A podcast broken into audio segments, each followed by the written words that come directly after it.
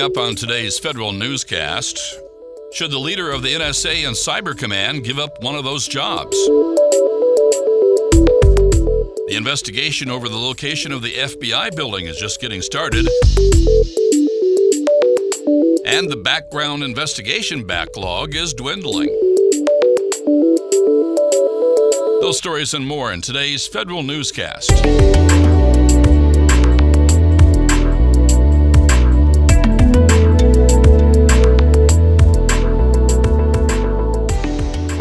Today's federal newscast. I'm Terry Wing.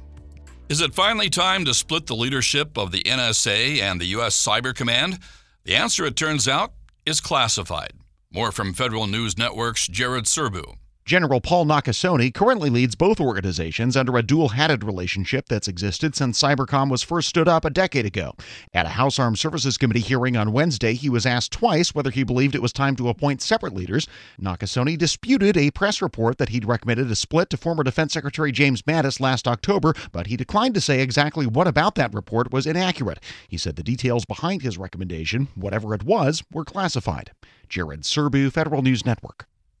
The Defense Department has appointed Karin A. Orvis as director of the Defense Suicide Prevention Office. 2018 saw 321 active duty members take their own lives, the highest number since the services began tracking the problem in 2001. Transgender troops and recruits will be mostly banned from transitioning to another sex while in service. A new Defense Department policy will also require most individuals to serve in their birth gender. The policy comes after a long battle over the ban, which was originally announced by President Trump on Twitter. The order states the military services must implement the policy in the next 30 days. Research and development is finally getting its day in the 2020 defense budget. The White House budget asks for almost $104 billion in research, development, testing, and evaluation, about 8 billion more than in 2019.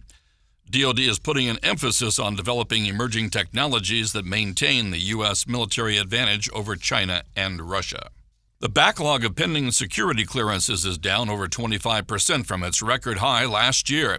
The National Background Investigations Bureau has 542,000 pending security clearances. That's well below the 725,000 from nearly a year ago. NBIB Director Charlie Phalen says his organization is slowly but surely starting to handle cases more quickly. The White House appropriations investigation of the decision to keep the FBI headquarters in Washington is just getting started. Financial Services and General Government Subcommittee Chairman Mike Quigley says the General Services Administration delivered about 2,500 documents to his office earlier this week. GSA Administrator Emily Murphy told the subcommittee yesterday that the White House had no involvement in the decision not to move the FBI into new headquarters outside of Washington. But Quigley did say the timing of the FBI's decision raises too many questions about potential involvement by the president. A Homeland Security executive has told Congress the 2018 midterm elections were secure. More now from Tom Temin. Chris Krebs, director of the Cybersecurity and Infrastructure Security Agency, says CISA worked with both federal partners and local election offices. It provided threat information sharing and cybersecurity expertise. Krebs tells the House Appropriations Subcommittee on Homeland Security CISA hosted a three day exercise to identify election security best practices. His testimony came as the Trump administration seeks a billion dollars for DHS cybersecurity activities in fiscal 2020. I'm Tom Temin. Lawmakers and Trump administration officials remain divided over whether rolling back postal unions' rights to collective bargaining over compensation would put the Postal Service on firmer financial footing. Senators Gary Peters at a Homeland Security and Government Affairs Committee hearing said reducing collective bargaining power would not help the Postal Service's financial outlook. Margaret Weichert, the Deputy Director for Management at the Office of Management and Budget, said that postal unions' ability to collectively bargain for compensation marks a core difference from unions who represent federal employees on the general schedule pay scale. A bipartisan bill has been introduced in both houses of Congress to reform the Department of Veterans Affairs hiring process. Many VA hospitals continue to experience long wait times and staffing shortages as a result of a lengthy hiring process. The Veterans Improved Access and Care Act would require the VA Secretary to come up with a strategy to reduce the length of the hiring process by half. Senator Marco Rubio wants to protect small businesses from cyber criminals.